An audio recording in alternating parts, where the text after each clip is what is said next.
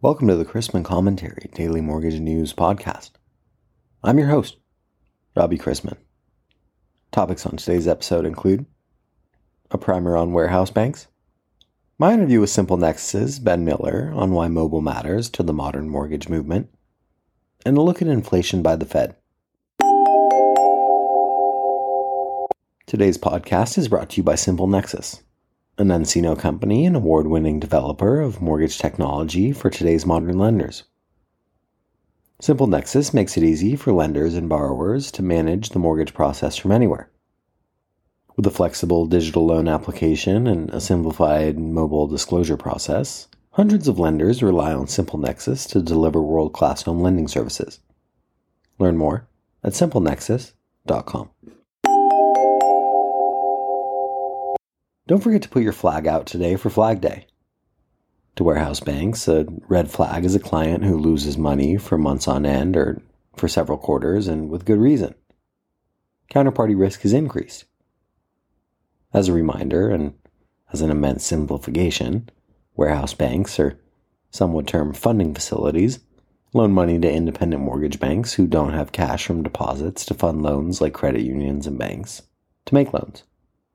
When these loans are sold to investors, the warehouse line is paid off, ready to fund more loans. Obviously, the contractual and financial relationship is very sturdy. But many lenders are in violation of their warehouse agreements. They aren't making their money. Although loans on a warehouse line are collateral and have priority in the event of an independent mortgage bank going under, banks don't like counterparties that are losing money. There are some who believe others will follow Comerica's lead of exiting the warehouse lending space for that reason. Some banks may look down on warehouse lending as it's not a big piece of banking revenue, i.e., it has low margins, compared to the risk of a lender going under or a wire that goes astray through faulty cyber policies. Liquidity for some banks with warehouse facilities is often a concern as is warehouse competitors, reducing lending rates and bettering terms to be competitive. For today's interview, I want to welcome back to the show Simple Nexus's Ben Miller to talk about why mobile matters to the modern mortgage movement. As CEO at Simple Nexus, an nCino company, Ben Miller oversees overall business strategy, operations, and go to market activities while guiding the company's overall market leadership and streamlining the homeownership journey through innovative mortgage technology. He joined Simple Nexus in 2014 as a co founder, following his first meeting with company founder Matt Hansen. Draws personal satisfaction and motivation from seeing firsthand the impact Simple Nexus has on the mortgage industry. Today's topic is why mobile matters to the modern mortgage movement. And, and you would think millennials, Gen Z, they like being on their phones, they, they like ease of access, but mobile hasn't taken off like many would think. Uh, and and that might be a, a, byproduct of the the mortgage process just being uh, something that you get bogged down in trying to locate documents and upload documents. It, it might be that seems too good to be true to to do it over the phone. I don't know what, digital transformation has certainly been a major focus within the mortgage industry, as well as the broader financial services sector for the past several years. Now versus a few years ago, when it comes to digital strategy and technology, how are they different? And, and I guess your conversation is different with lenders around these topics. Talking about digital transformation and how that's differed over the last couple of years, really. Uh, you know, a couple of years ago, it was mostly forward thinking, forward leading lenders that could see uh, the vision of digital transformation, uh, really, you know, being that next frontier, that next uh, step for them to become a more efficient shop, more profitable shop, to create better experiences, get more referrals. Um, and, and and it wasn't everybody, you know, it was, it was only those that that had the vision to kind of get out ahead of the curve and change what's changed, I think, is you know we had this big boom cycle in the industry, and then you know a, a bust type cycle, so to say, last year, or, or a big pullback in the loan volume. Now the conversation around digital transformation isn't a forward thinking nice to have but more and more lenders are seeing it as essential to their survival. Um, you know, I was speaking with a lender the other day that um, really in 2020 and 2021 enjoyed nice volumes, you know, good growth, uh, but they didn't realize that the type of borrower that was coming to them was a borrower where there was so much business out there. You know, the borrower just sometimes maybe had no else nowhere else to go, or this was just overflow deal flow coming to them. Then they realized last year in the big pullback that the borrowers are becoming a little more finicky, right? They're not as rushed with the transaction. They can be more particular about who they want to do business with. And they found that their volumes almost dropped off to nothing, right? Just disappeared. And because that borrower had a choice. Do I engage with a lender that has an old, you know, paper-based process that's not very convenient? Or do I just go right here, you know, that might have an exciting mobile experience, an easy to use, you know, web experience, you know, a, a frictionless, elegant user experience for me. And that's where the borrowers are going. And, and again, so this this lender that had not uh, engaged in di- digital transformation saw their volumes pull back even more than the industry average. And so they're looking at it as we have to change now if we want to be in the lending business in general. And uh, and I think that's the biggest uh, mindset shift from the last couple of years to, to today. Well, Simple Nexus, an nCino company, is known for its focus on mobile first mortgage technology. And so over recent years, how has the company's mobile capabilities evolved and, and where's it kind of stand today? Yeah, no, it's it's been very, very exciting, um, very fulfilling to see how it's evolved and to know that we made the right bet, so to say. You know, when we started the company, it was more of a point solution in mobile uh, to solve one or two specific things, uh, but then now has evolved into a platform where loan officers, you know, the referral partner, the borrower, you know, many different personas can all interact and transact business in a mobile first, you know, platform. And uh, it's been exciting to see also how it's evolved to where as we built web components to complement, um, you know, web's sometimes a little easier to develop in. And we might develop tools there first. Uh, but now, you know, from the demand of the user, you know, mobile is really kind of the first platform we think about when we're developing and leads the way for innovation. And and it's you know what what the end user wants out there. Uh, so it's been exciting to see the investment we made wasn't convenient, so to say, because these are different code bases. When you build native mobile and then web, you know, you have two different code bases. And in mobile, primarily, it's you know iOS or Android, and then a different code base for web that was more expensive for us to do. Um, but we felt like you know it was the the horse to bet on, so to say, and it's been very very fulfilling to see here now, many years later, that that yes, that's the right bet, and there's so much traffic and interaction through the native native mobile platforms uh, that we're glad we made that investment early on. So let's bring it down to a very practical level here how is mobile enhancing the the day to day work of loan officers or those may be li- those that may be listening to this podcast?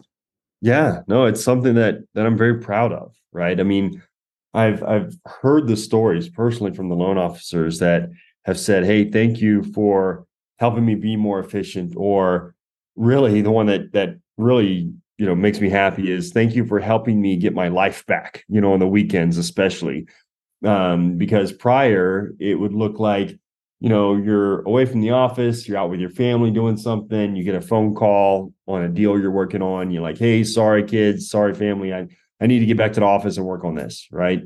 And you lose those moments you know with uh with your family and what it's what it's all about right? And and now it's transformed with having the SimpleNexus you know mobile platform you know right there in your pocket as a loan officer you can get that phone call pull up your phone and be able to see your pipeline, right? See the data of, around you know that loan file. Uh, be able to you know run credit, run pricing, run AUS, uh, send a pre-approval letter, uh, lock a loan, even do all of those types of things, you know, right where you are in just a matter of minutes, and then be right back to your family and into your life. So that's important, transforming your life on the weekends, but also in this purchase market that we're in now. Um, you know, the loan officer uh, needs to be out and about in the community, you know, building the pipeline, building relationships, and uh, they don't feel chained to their desk anymore, right? They know that they can, uh, you know, do their work wherever they may be from their mobile device, and it's really transformed the industry and and how the industry works, and we're extremely proud to have played a role in that. So, a lot of conversations I have with guests on this podcast revolve around the borrower experience, customer experience. That's the next frontier in mortgage banking. That's where things are going. That's how business is going to be won and lost. And when it comes to mobile, in your opinion, why has it become such a critical component for lenders modernizing the borrower experience?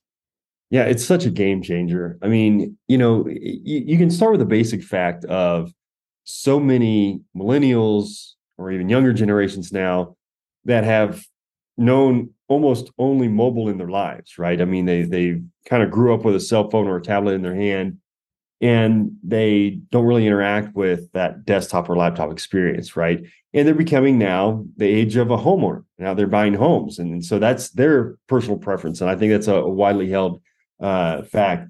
Uh, but but it's but it doesn't just limit to that demographic. You know, you think about all of us, uh, no matter what age you are, right?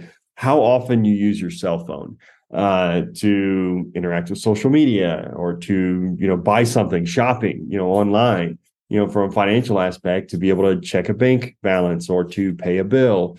Uh, there's so many things that we do on our, excuse me, on our phone, you know, at the time that it's convenient for us, you know, as we're sitting in a line somewhere ordering food or as we're you know you know sitting on the couch you know after work or or whatever um you know you're grabbing your phone to do these things as opposed to oh let me go jump on my laptop you know? And so having a mobile component in you know your uh, workflow for loan origination is just essential uh, because that modern borrower and modern meaning the era that we are in today not just you know the young kids so to say but the borrowers today want to interact with mobile. And and we find that the majority of our deal flow of the loan applications of the documents that are submitted you know the interactions with the platform are coming through mobile. And uh and so it's and, and that's only going to increase i think you know as the years go by. Very well put and and i agree that it should only increase and adoption should increase as the years go by I have one bonus question for you, and it's it's because Simple Nexus is such a great partner to this podcast. But every day when I say that Simple Nexus is an award-winning developer of mortgage technology for today's modern lenders, I say that it's an nCino company. And I want to ask you, what does it mean to be an nCino company? Can you fill our listeners in a little bit there, give some background? Yeah, I'm actually very, very excited about this. You know, we we um, you know, merged the companies together, SimpleNexus and, and, and nCino about a year and a half ago. Uh, you know, been been operating primarily as an independent unit and then slowly shifting more and more into one company. And I would feel that that we're pretty close to that today. You know, eventually we'll even merge the brand to adopt the nCino brand.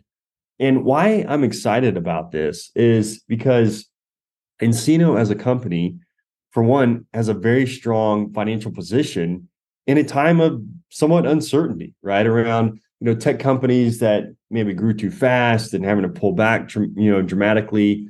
You know, nCino is very strong and stable. You know, it serves primarily the financial institutions, banks, and credit unions, so it has to be that stable force. You know, because that's what those customers demand. Uh, but yet, it's a company that also you know believes in innovation and that you have to continue to innovate or die really as a tech firm. And so they've they've supported us in being the best in the mortgage industry and uh, allowed us to continue to innovate and to grow and to do that on such a strong you know financial position and and one that uh, has learned how to scale, has learned how to serve the biggest you know customers in the world. Really, uh, being a global institution, and and so it's uh, it's just really amazing for us to be part of this team and expand who we can reach, who we can interact with, and to tap on into uh, those resources, both financial resources, but also the human capital on how to best serve uh, the mortgage industry and uh, and we see many many years of success ahead of us, and, and very proud to be part of this uh, nCino team. Well, I wish you the best of luck as you continue to innovate and grow, and uh, I really appreciate having you on. Eloquent as always, and uh, hopefully we'll have you back soon. All right, thank you so much. Have a great one. Inflation calmed down in May to post the smallest headline advance since March of 2021, and further deceleration looks likely in the coming months. Per the Consumer Price Index, May inflation came in lower than expected, increasing a modest 0.1% month over month and 4.0% year over year in May, from 4.9% year over year in April. Shelter, which was up 0.8%, and used cars and trucks were the big contributing factors, but signs that used car prices and rents are coming down or stabilizing are also contributing to the slowdown in prices. It's still a far cry from the Fed's 2% inflation target, and excluding food and energy, the core CPI rose a much stronger 0.4% month over month. Fed Chair Powell has mentioned goods, housing, and services excluding housing are the three main components driving up inflation.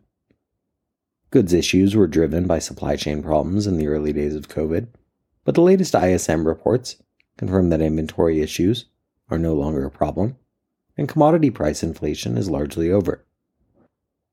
Home prices peaked in June of last year and are down about 5% on average across the country from their mid 2022 peaks, and rents for new leases, which lag home prices by about 21 months on average, are flatlining.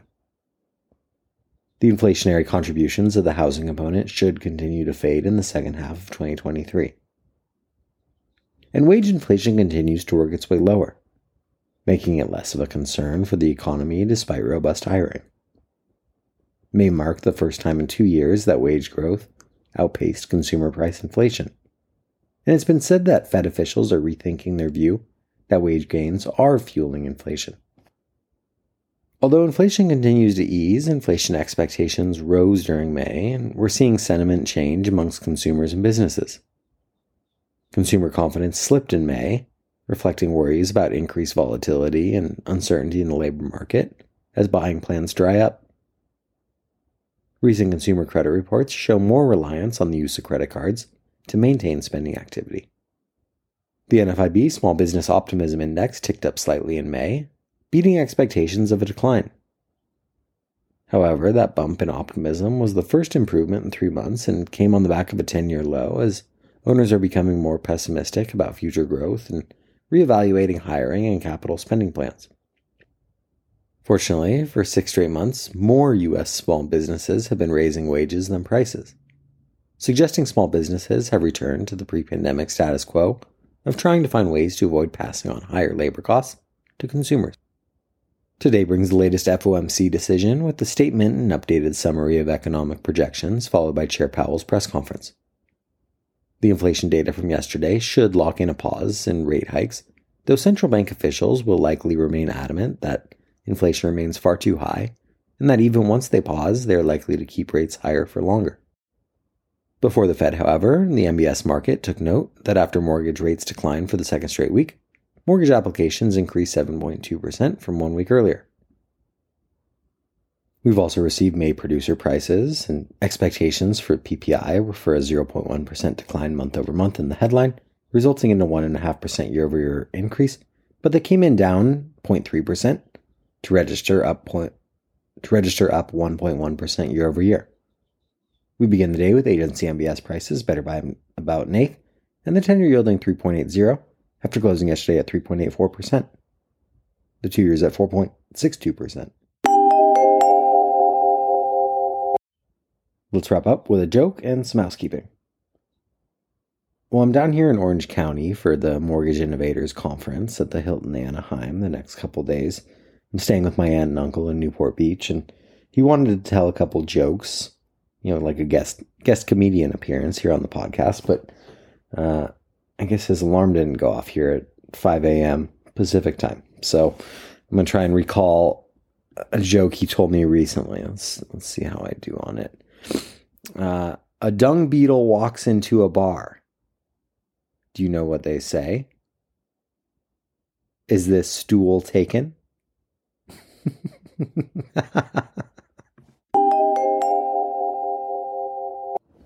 Thanks again to today's podcast sponsor, Simple Nexus, the home ownership platform that unites the people, systems, and stages of the mortgage process into one seamless end to end solution that spans engagement, origination, closing, incentive compensation, and business intelligence.